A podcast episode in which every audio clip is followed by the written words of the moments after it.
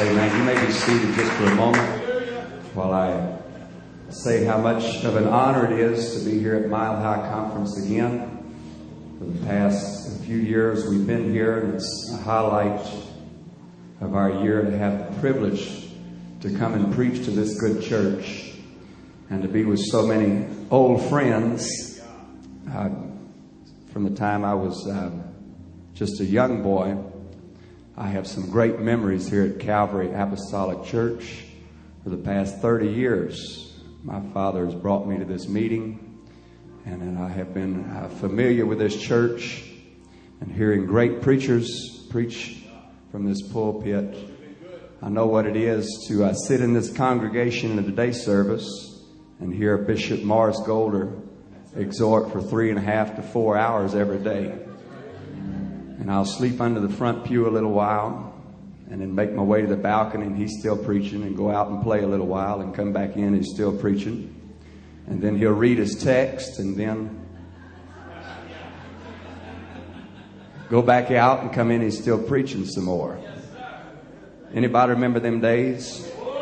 Brother Golder, and uh, he preached from in the beginning God for four or five days. Amen. So that's the kind of preaching that I grew up on, and that's the kind of memories that I have here. And I see a lot of old friends.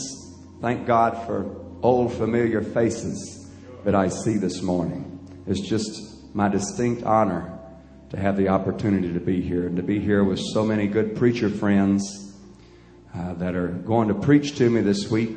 I came to be a blessing, but I want to be blessed as well. Amen. And I'm looking so forward to hear Brother Ballestero preach in a few moments. Um, my preaching is likened to the cross-eyed discus thrower.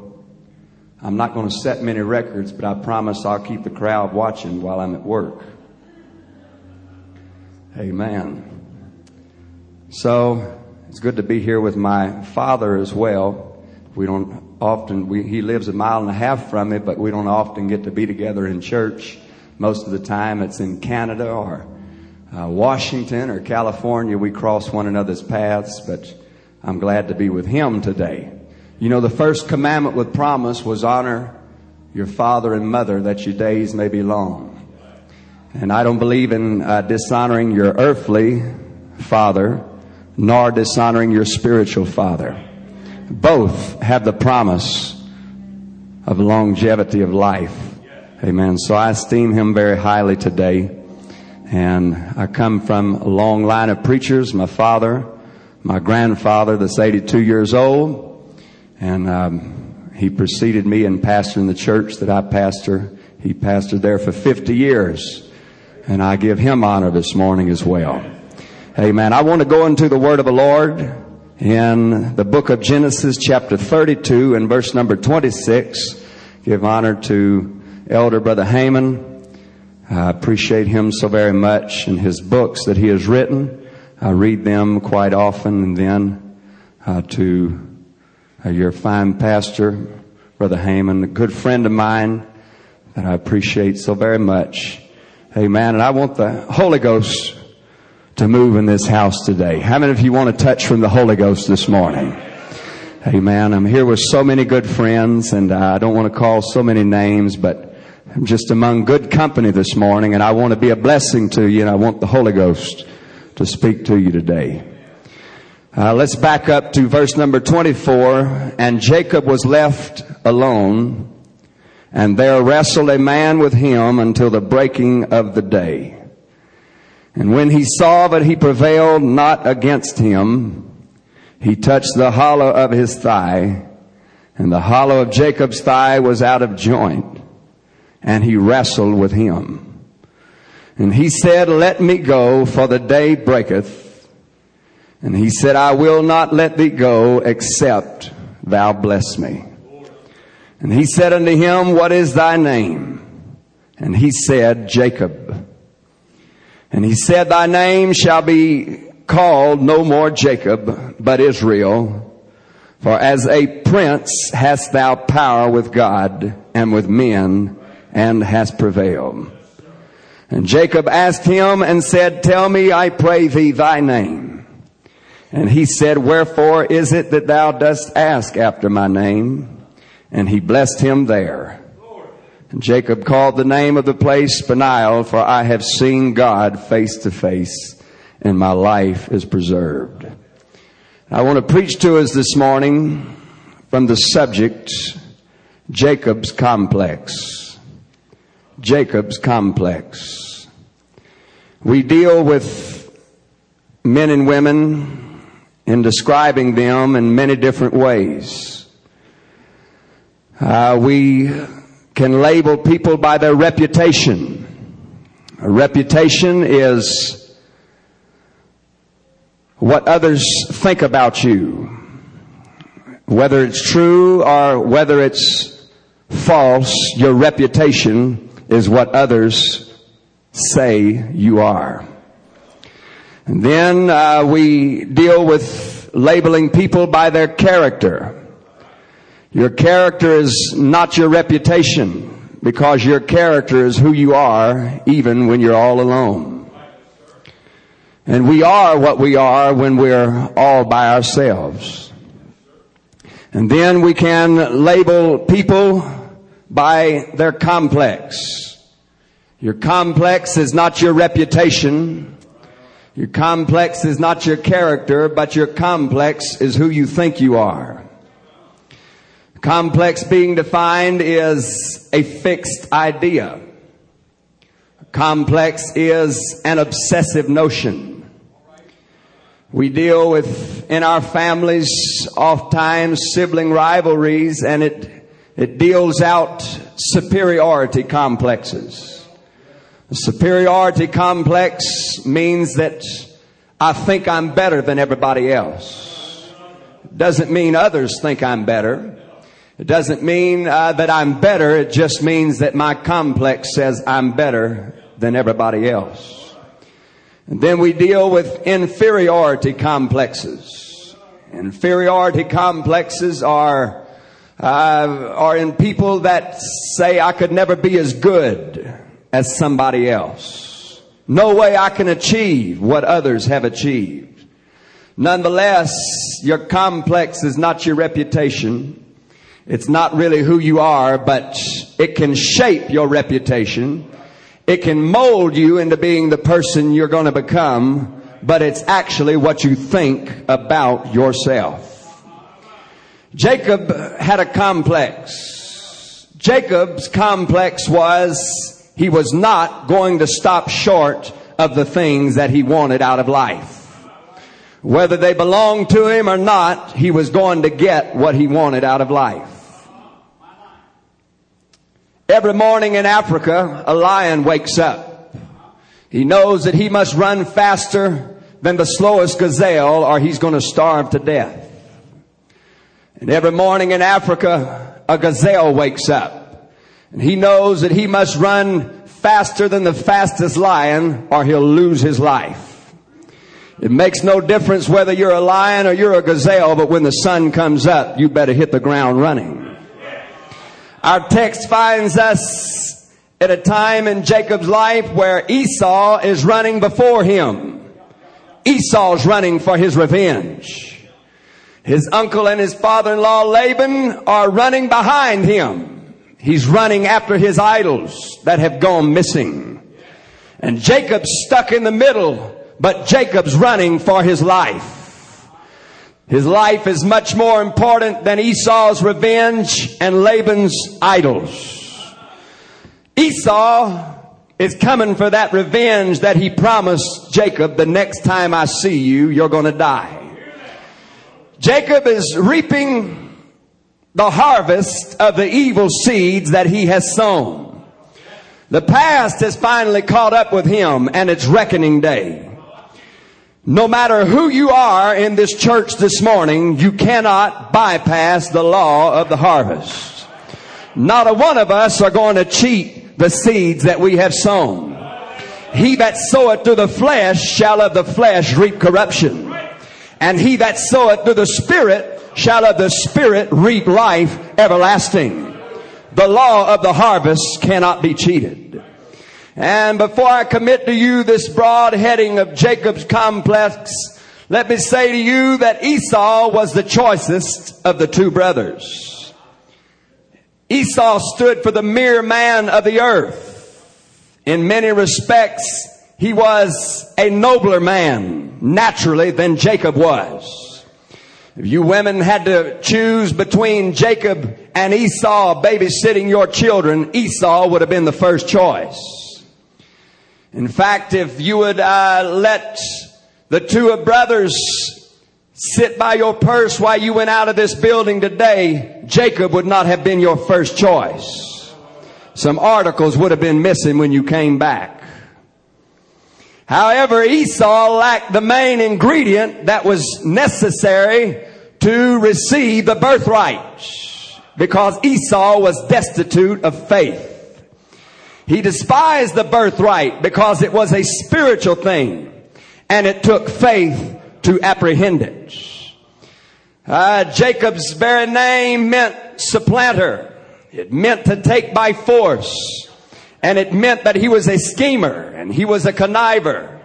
He would trip you up and he would overthrow you. This man Jacob had many problems. But God said in Isaiah 55 and 11, so shall my word be that goeth forth out of my mouth. It shall not return unto me void, but it shall accomplish that which I please. And it shall prosper in the thing whereto I sent it. And God told Rebekah, Jacob's mother, that there are two nations in thy womb. Uh, there's two worlds in thy womb. And Rebekah, I want you to know that the elder is going to serve the younger. Not just in the natural, but also in the spiritual the elder has got to serve the younger.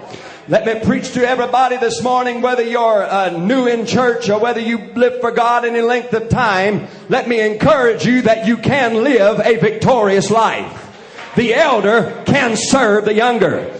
You can live a life above rebellion and the flesh can come under the subjection of the spirit. The Bible said that sin shall not have dominion over you.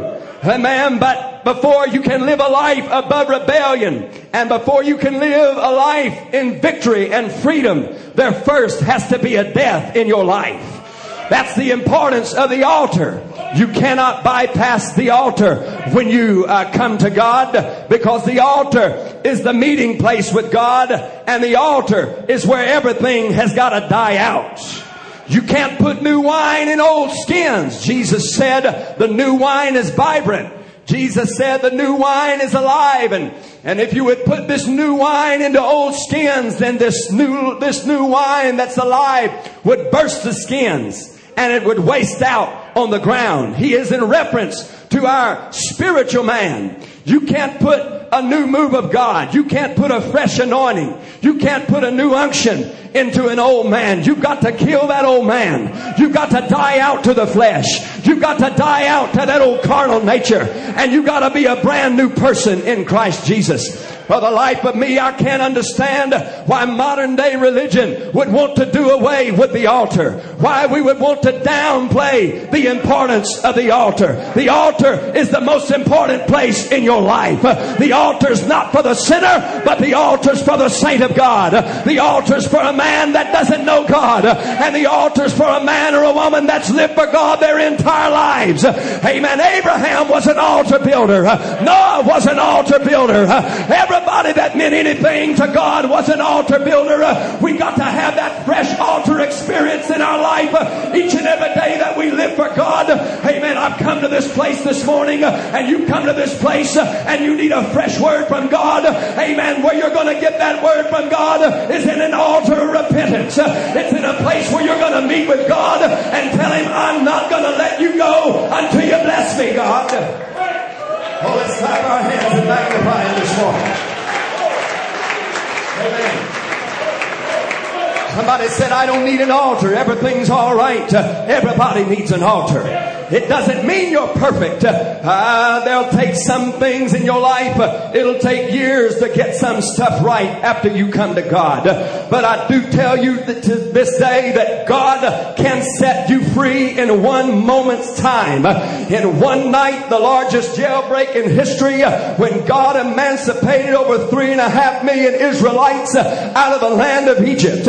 He set them free in one night with the blood on the doorposts and on the lintels. But it took over 40 years to get Egypt out of Israel. Amen. Don't, don't worry this morning. If you don't have all the I's dotted and the T's crossed, you just keep coming to the house of God. You just keep being faithful to church. You just keep listening to the preacher preach to you. And I want you to know everything's going to be all right. Don't quit on God. Don't quit the church because you don't have everything just right. Amen. And don't be so quick to judge somebody. Amen. If you've been here of time, if they don't just right, and such were some of you, but you've been washed. Such were some of you. Amen. I may not be what I want to be, but thank God I'm not what I used to be. There's a brand new man uh, walking in my shoes this morning. Amen. Such were some of you, but you've been washed, but you've been sanctified, but you've been justified by the blood of a lamb.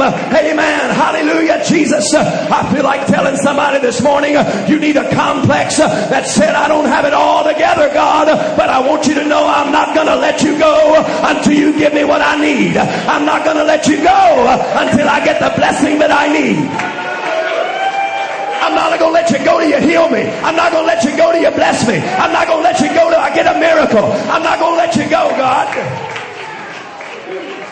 Amen. Some things, some things died in Jacob that night. His pride had to go that night. His schemes had to die that night. His haughtiness died that night. Everything that was wrong with Jacob had to go that night. Because no man can have a divine encounter with God and ever be the same again. We have a tendency to speak of Jacob's evil years and reaping the harvest of his evil seeds. And Jacob had ran long enough.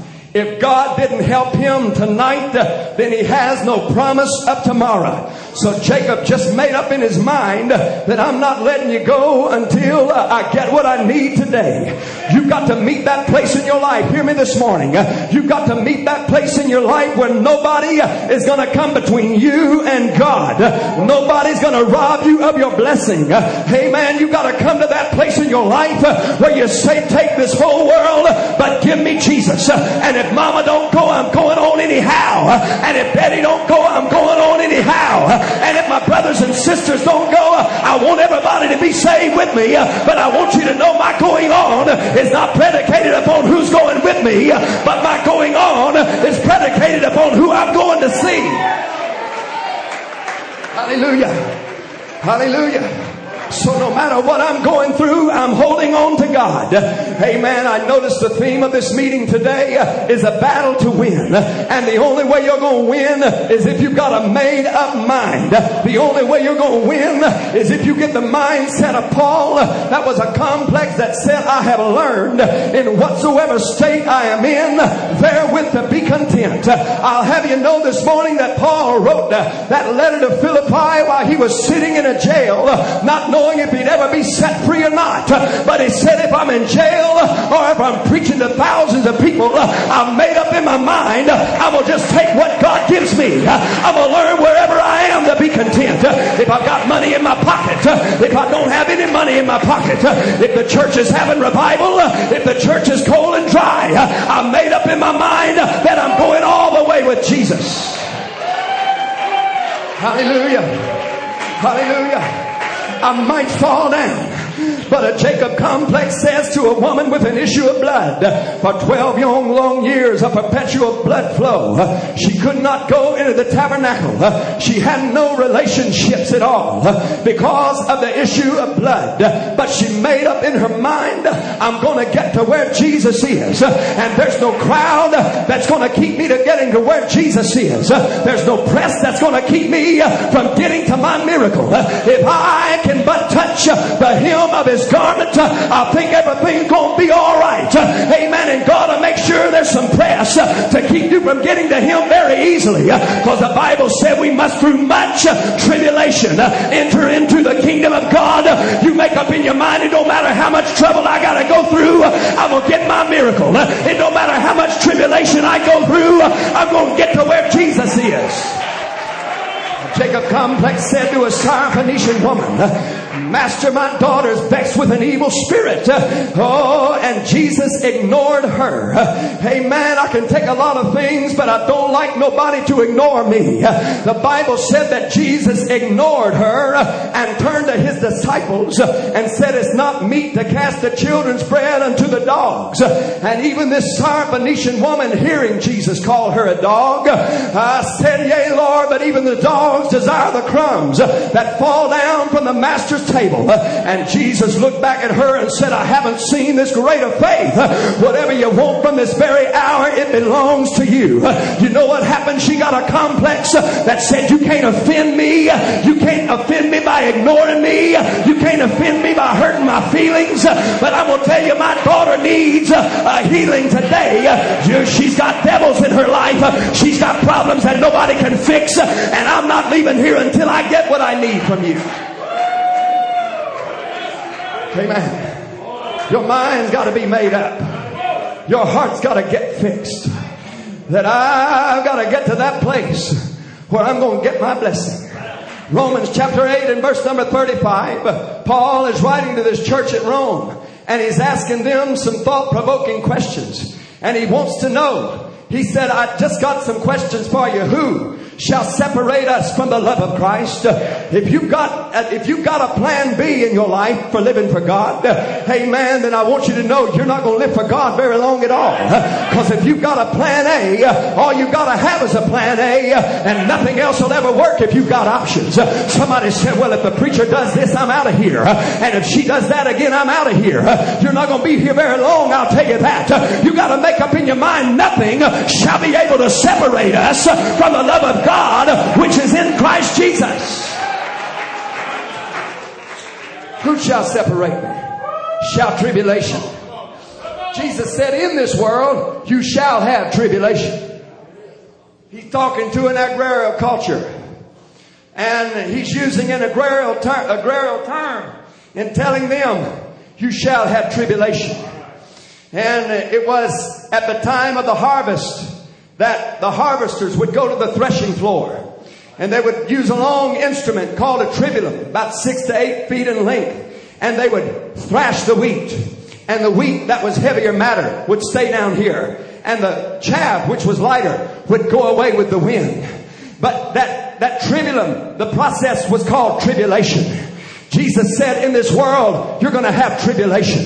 You're going to have the constant pressure. You're going to have the constant coming against you. There's going to be friends that's going to attack you. There's going to be family that's going to talk about you. There's going to be people in the church, amen, that may not agree with you. Oh, but he didn't stop there. He said, but be of good cheer. And then he went on to say, beloved, think it not strange, this fiery trial, which is to try your faith. Oh, but rejoice that you're in the same crowd that Jesus was in. Beloved, what manner of love hath the Father bestowed upon us that we should be called the sons of God? Ah, therefore the world knoweth us not because it knew him not. Isn't it something how modern day Pentecostals are trying to be so accepted by the world that we're trying to blend in with the world? Amen. The world will never understand us.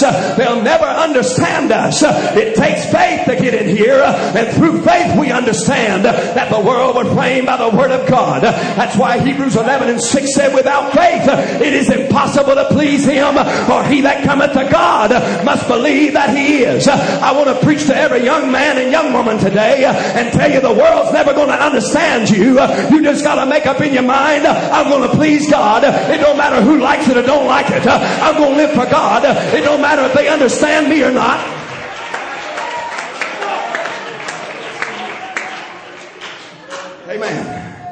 I'm living for God. That's why I'm in this this morning. Amen. Rejoice not against me, O mine enemy. For when I fall, I shall arise. Amen. Many are the afflictions of the righteous, but the Lord knows how to deliver them out of them all. He didn't say that it'd be a way of ease. He didn't say that it would be uh, just uh, paved roads all the time and clear skies all the time. Nothing be, could be further from the truth this morning. But he did say many are the afflictions of the righteous. And he did say weeping may endure for a night. But he didn't stop there. He went on to say that joy cometh in the morning. And he went on to say when the enemy comes in like a flood, the Spirit of the Lord will raise up a standard against it. You know, I don't mind fighting for God this morning because I know God's on my side. And he said when the enemy comes in, I will run up that battle flag. That's what the standard was. And I'm going to let out the war cry and let you know that I'm going to fight your battles for you. And if God be for us, who can be against us? I'm going to change it a little bit right there and tell you since God is for us, then who, who can be against us? Hallelujah, Jesus. From Jacob, Jacob complex. From Jacob to Israel. From supplanter to a prince with God. But we call him Jacob. God didn't call him Jacob anymore. God called him Israel. Because we want to label everybody as their past. And we want to label everybody as their failures. But God don't label you as your failure. If any man be in Christ, 1 Corinthians 5 and 17, he is a new creature and all things are passed away and all things are made new. Amen. We either believe the Word of God or we don't believe the Word of God. And we either believe and forgive and forget Christianity or we don't believe in it. But there's some folks walking around knowing things about us that God doesn't even know anymore because God put them under the blood and God forgave us of them. And who are we to hold grudges? And who are we, amen, to bring up the past every time battles come up? I'll tell you what we need to do. We need to get baptized with the Spirit of God this morning that says God doesn't label you as your failure. God labels you as your regeneration. God labels you in the new birth. It's the job of the devil. So if you always bring up the problems of yesterday with folks in a fight, you're doing the job of the devil. Because it's the job of the devil to bring up your past. It's it's the, it's the plan of the enemy to get you living life in the context of your first birth. Your first birth is man that is born of woman is a few days and full of trouble. Hey man, nothing but scheming and lying and, and, and conniving. But God doesn't want you to live life in the context of your first birth. God wants you to live life in the context of your second birth. The first man is of the earth earthy. The second man is the Lord from heaven. As is the earthy, such are they also that are earthy. And as is the heavenly, such are they also that are heavenly. And as we have borne the image of the earthy, we shall also bear the image of the heavenly. I took on the image of Adam in my first birth, but I took on the image of Jesus in my second birth. So I don't live like I used to live. I don't talk like I used to talk. I don't go where I used to go. I don't dress like I used to dress. I don't act like I used to act. There's something different about me because of the Holy Ghost. Hallelujah. Paul even goes a step further in Philippians 3 and 13. He said, Brethren, I count not myself to have apprehended. But this one thing I do, forgetting those things which are behind. Not just the evil. Somebody said, forget about your past. Paul said, not just the evil, but I'm forgetting that I was a Benjamite. I'm forgetting that I sat at the feet of Gamaliel. I'm forgetting my pedigree. You know, when you come to God, if we're not careful, we'll think that our talent and our money really means something to God. Paul said, forget about your pedigree, Paul. Forget about what you used to be. Not just the bad, how you would murder Christians, but forget about the good that you used to be as well. Because the church don't need you, you need the church. Back up a little bit and say it again. The church don't need you, you need the church. Since I'm in Denver, I'll say the church doesn't need you, but you need the church. Hallelujah. If we're not careful, we think we're really something. You know what? I thought some folks, the church couldn't go on without them, but I watched what happened to them and the church went on. In fact, the church went further than they thought it ever would go. Cause sometimes we just need a good old house washing. Amen. Every good starch and iron Christian needs a good wringing out sometime of the Holy Ghost to let them know we're not really all that. And there were six of seven things that God hated. The seventh thing was an abomination. And of those six was pride that headed the list. And the seventh thing that was abominable uh, was one that sowed discord among the brethren. Uh, amen. And you watch out for that proud man. Uh, and you watch out for that haughty man. Amen. You know what? They're just stuck on themselves. You need to take you off the throne and crown him King of Kings and him Lord of Lords and recognize that I can do all things through Christ which strengtheneth me. What dost thou have that thou didst not receive? And if thou receivest it, why are you boasting as if you receivest it not? We don't have anything that except God gave it to us. All that I am, all that I hope to be, I owe it all to Jesus. Amen. Paul, when you come to God, that means nothing. Just give it all to God. Just give it all to God. Luke 9 and 48 said, He that is least among you shall, the same shall be great. What changed it that day with Paul? I'll tell you what changed it an encounter with deity. Struck him down with blindness. Who are you, Paul? It's kind of hard for you to kick against the pricks. The prick, it was the goads. It was something that was used, the instrument that was behind the ox. Whenever the ox was plowing, the stubborn ox would stop. And every time he'd stop, the man that's, that's driving the, the team of oxen, those goads that were long and pointed with nails behind those goads would poke them and it'd make them go further. He said, it's hard for you to kick against the pricks. Stop fighting me, Paul. Stop resisting me. Don't resist God. If God has something for you to do, don't resist God. If God has a calling for you, if God has a work for you to do, don't resist God. I'll tell you, there's nobody more miserable in all the world than somebody that God has given a job or a talent in the kingdom and they sit down and won't do what God told them to do. Amen. If God has given you a calling, if God has given you something, amen, that is good for the kingdom and edifying the body, then don't sit down on your blessing, but let God use you and you just be a vehicle so God can bring others to the truth. Amen. I'm not ashamed of who I am. I am what I am by the grace of God.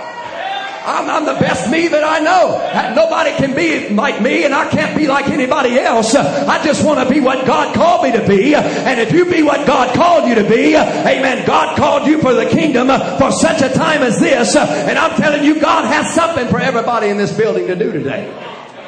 Amen. I look at men today the men in my church that raised in church and backslid and spent several years out of the church. Came back to the church, got on fire for God. And this past Sunday morning, uh, one of my bus captains that spent about 20 years away from the church, one of my bus captains brought 35 people to church on one of his buses. You know what? For years, the devil had sat on his talents. For years, the devil had caused him to squander what he called him to do. Hey man, you know what? God God is not looking for a man that can live right without him. God's not looking for a husband or a wife that can be a good husband or wife without him. God's not looking for young people that can be good young people without Him. You're nothing without God. But God, Paul said three times, I sought for Him to remove this thorn in my flesh. But He said, God answered him and said, my grace is sufficient for you. He didn't name the thorn so we could all relate to it.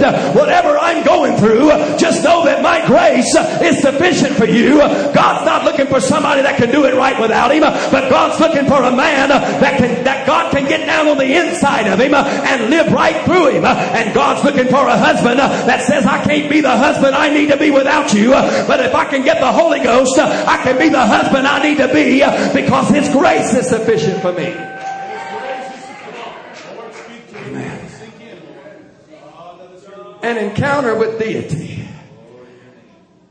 When you have that encounter with God, you'll never be the same again.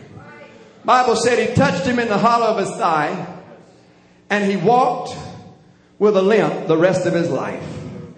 Ezekiel 46 and 9 said, When the people of a land shall come before the land in the solemn feast, he that enter them by the way of the north gate to worship shall go out by the way of the south gate. He that goeth out by the way of the south gate and entereth in by the way of the south gate shall go out by the way of the north gate the east, the west, the west, the east. The purpose was don't leave the same way you came. In fact, nobody can leave the presence of God the same way they came.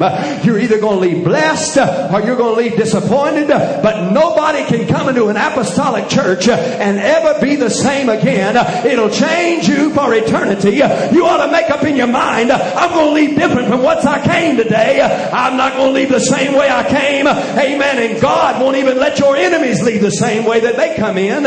In Deuteronomy 28 and 6, he said that your enemy would come in one way and they go out seven different ways. God won't let you leave the same way and God will make your enemies be scattered when they come in against you. I don't know about you this morning, but I'm glad that God's on my side. Amen. I'm glad with everything inside of me that when I come to the house of God, I recognize that somebody can leave with a healing in their body. Amen. I thank God the other day in one of our our altar services, a woman came up to the altar uh, and said, I, have got a bad report, uh, and there's, uh, there's, there's just a bad report. There's a lump uh, in, in one of my breasts that I want you to pray for me. Uh, and I'm going in in the morning, and, and we're going to have the surgery or whatever. She was going to do the procedure. Uh, and we laid hands on her that night and believed God to, to perform a miracle in her body. and she went to the doctor the next morning and said, We can't find nothing. there's nothing here. There's going to be no surgery. There's going to be no procedures. Telling you that God's in the miracle working business. And if you make up in your mind, I'm coming here for a blessing, I'm coming here for a miracle, and I'm not leaving till I get what I came for, let me encourage you that God can fix your problems and God can heal your body today. If you believe God's a healer, why don't you clap unto Him right now? Amen.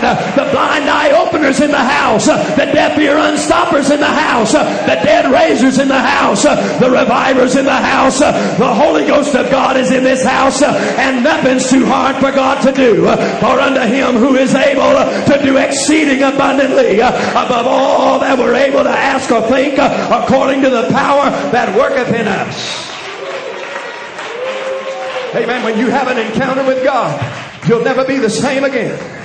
When you have an encounter with God, uh, I can remember that place. Uh, I can take you to the place uh, and I can tell you now the time. Ah, 28 years ago in Baton Rouge, Louisiana, had a little altar, amen, with orange carpet and had chewing gum in my mouth at six years old. But I went to that altar with tears on my face. Amen. I remember God filling me with the baptism of the Holy Ghost and I never was the same again. Amen. In five generations of one God apostolic Pentecostals. But it didn't stop with me, but it came on down to my 14 year old girl and my 12 year old boy and my 6 year old boy that represents six generations of one God apostolic tongue talkers because they got to that place in their life where I want to leave different than what I came. Amen. I, it, it, it, may be it may have been at this altar, it may have been at a camp meeting, but everybody can go back to that place in their life just like Jacob did where he wrestled with that angel and that angel wrestled some things out of him and he never was the same again. Hallelujah, Jesus. Don't leave the same way you came. Don't leave the same way you came. Hallelujah. We did a Bible study with a, a woman who two children we were going to baptize on our buses. Did the Bible study with her. And she said, we're going to see what these children's getting into. Well, come on. We're going to explain it. John 3, 5, Acts 2, 38, Romans 6, on down the line. And before they got baptized, uh, the stepdaddy was there, but the daddy had to get involved to give consent for the children to get baptized. I ain't gonna baptize my children in no cult. We're Catholic. We're Catholic. Ain't been to mass in 40 years, but we're Catholic. Good Catholics. So I said, all right, come on in. So we finished the Bible study with the daddy and the stepdaddy. To make a long story short, I baptized the boy, the girl, the daddy, and the stepdaddy because you can't come into the presence of God and leave the same way you come. You're going to leave better, you're going to leave worse. But I'm telling you, we've got the only message that can change this generation. We've got the only message. This is not a message. This is the message of the hour. This is not a truth. This is the truth. There's only one thing that's right and this is it. There's not a half a dozen ways to God. There's only one way to God. God. There's one body, one spirit, one hope, one Lord, one faith, one baptism, one God and Father of all, who's above all, through all, and in you all.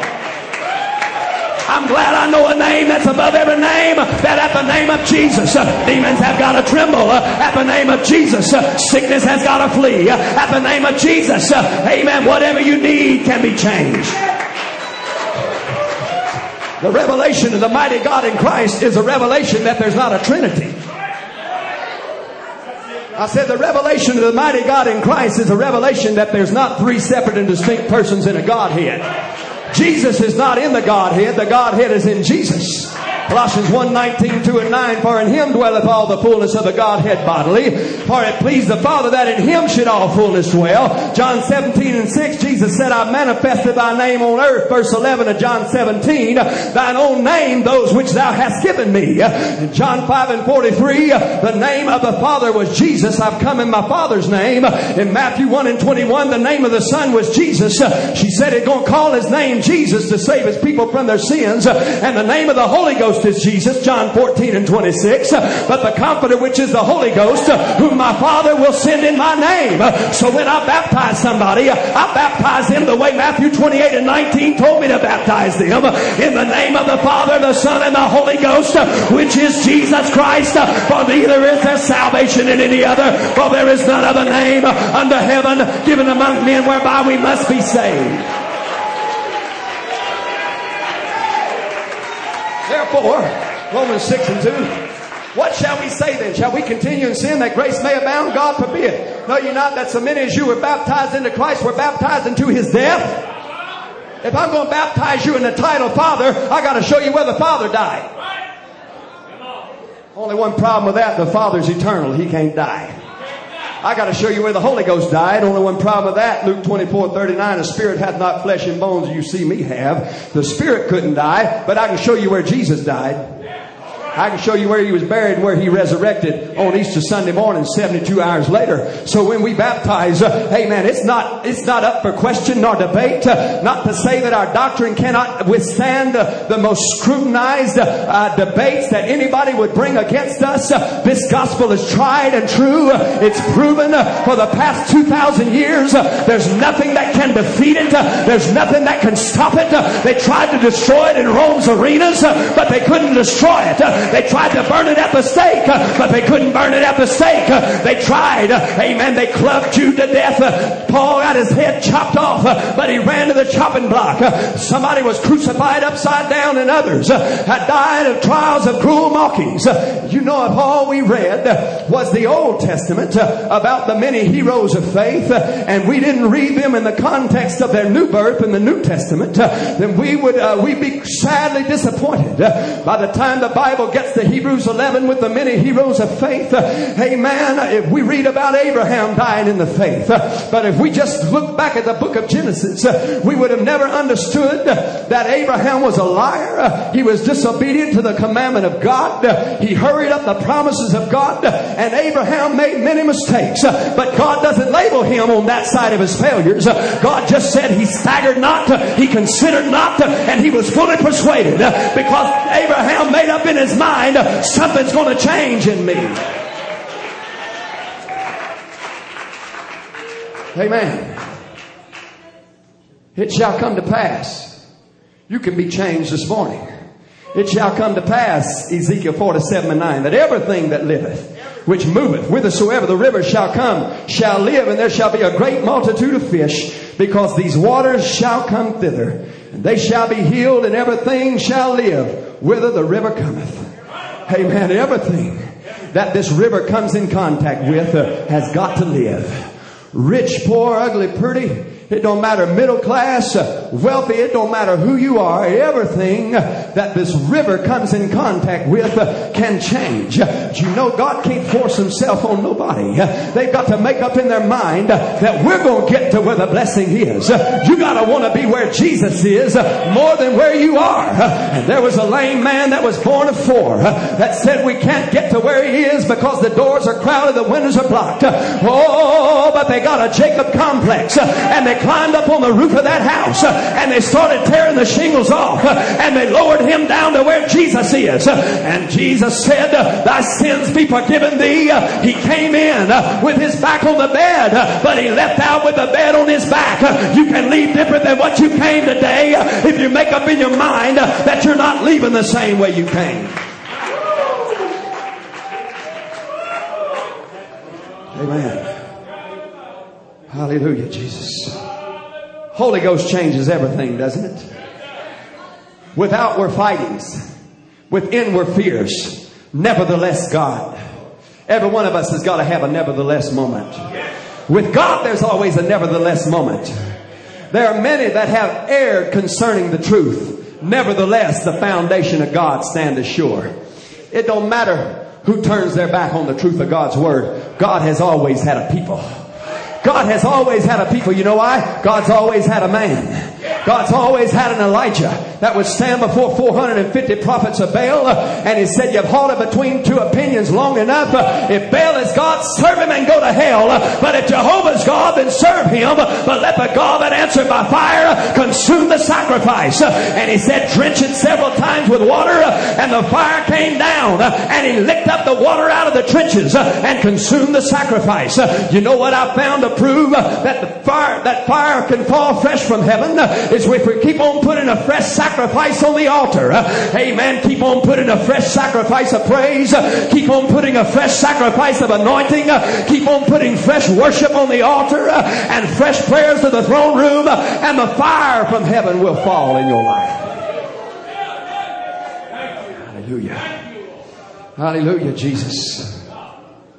Hallelujah. Stand with me across the building this morning. Jacob Complex. Hallelujah, Jesus. Jacob was changed completely. Jacob was changed completely. Genesis 48 and 13, by the time you get 20 chapters later, Joseph took them both, Ephraim in his right hand toward Israel's left hand, Manasseh in his left hand toward Israel's right hand, and brought them near unto him. And Israel didn't call him Jacob. Israel stretched out his right hand and laid it upon Ephraim's head, who was the younger, and his left hand upon Manasseh's head, guiding his hands wittingly, for Manasseh was the firstborn. Jacob learned from his daddy's mistakes, which Esau didn't learn. On purpose, he swapped the hands and he gave the birthright to the younger son. Because he learned, my daddy didn't get it right. Even Abraham got it wrong with Ishmael. But he said, I'm going to give the birthright to the younger one this time. Because the elder shall serve the younger. You may have failed in times past. You may have walked into this service this morning not even knowing if there is a God, or ever knowing if you could ever speak with tongues again, or even knowing if you can feel God again.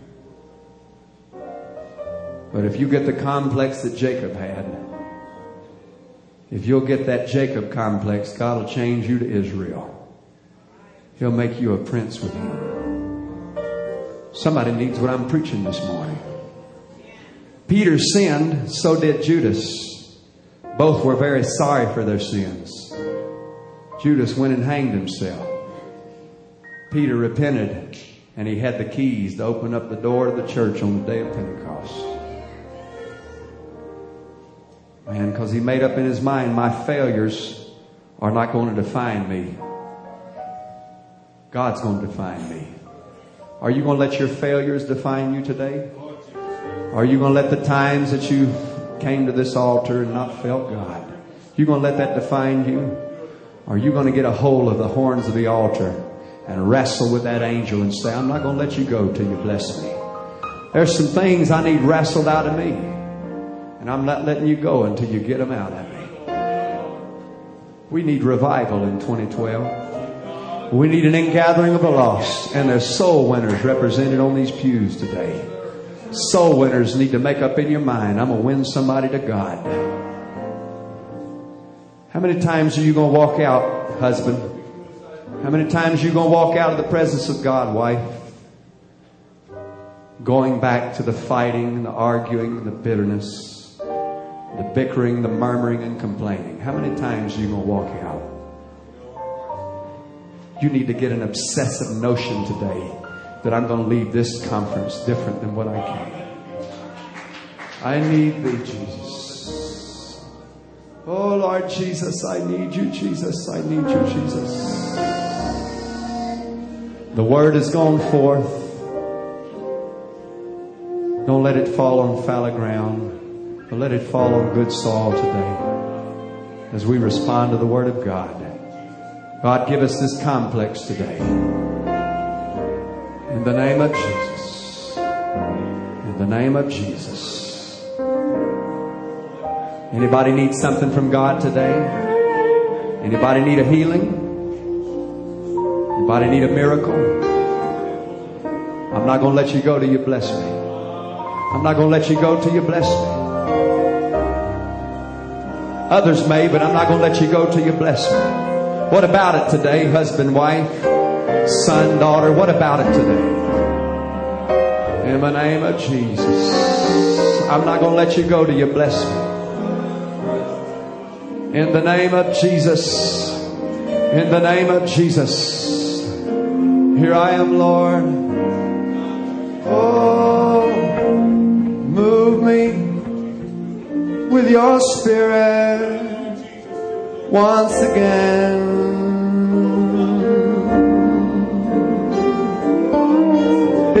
So long since I've been moved within. Oh, take me back once more to Calvary.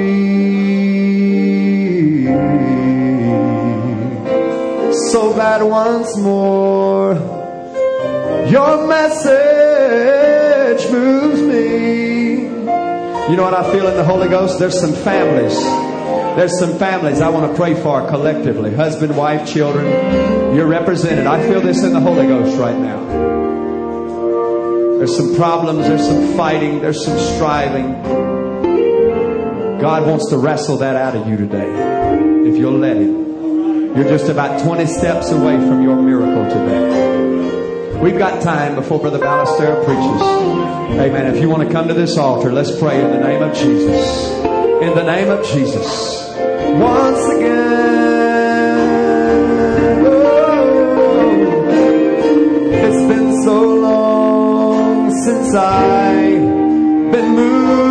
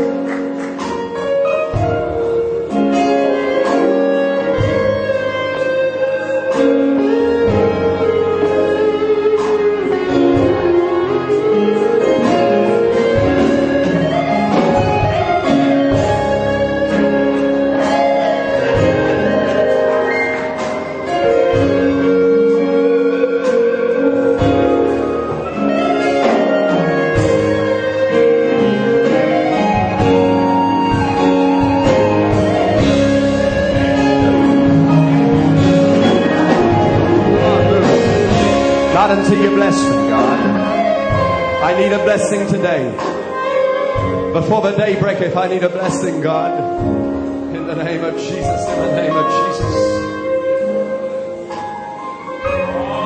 Come on, fix your mind on God. Get this fixation on Jesus.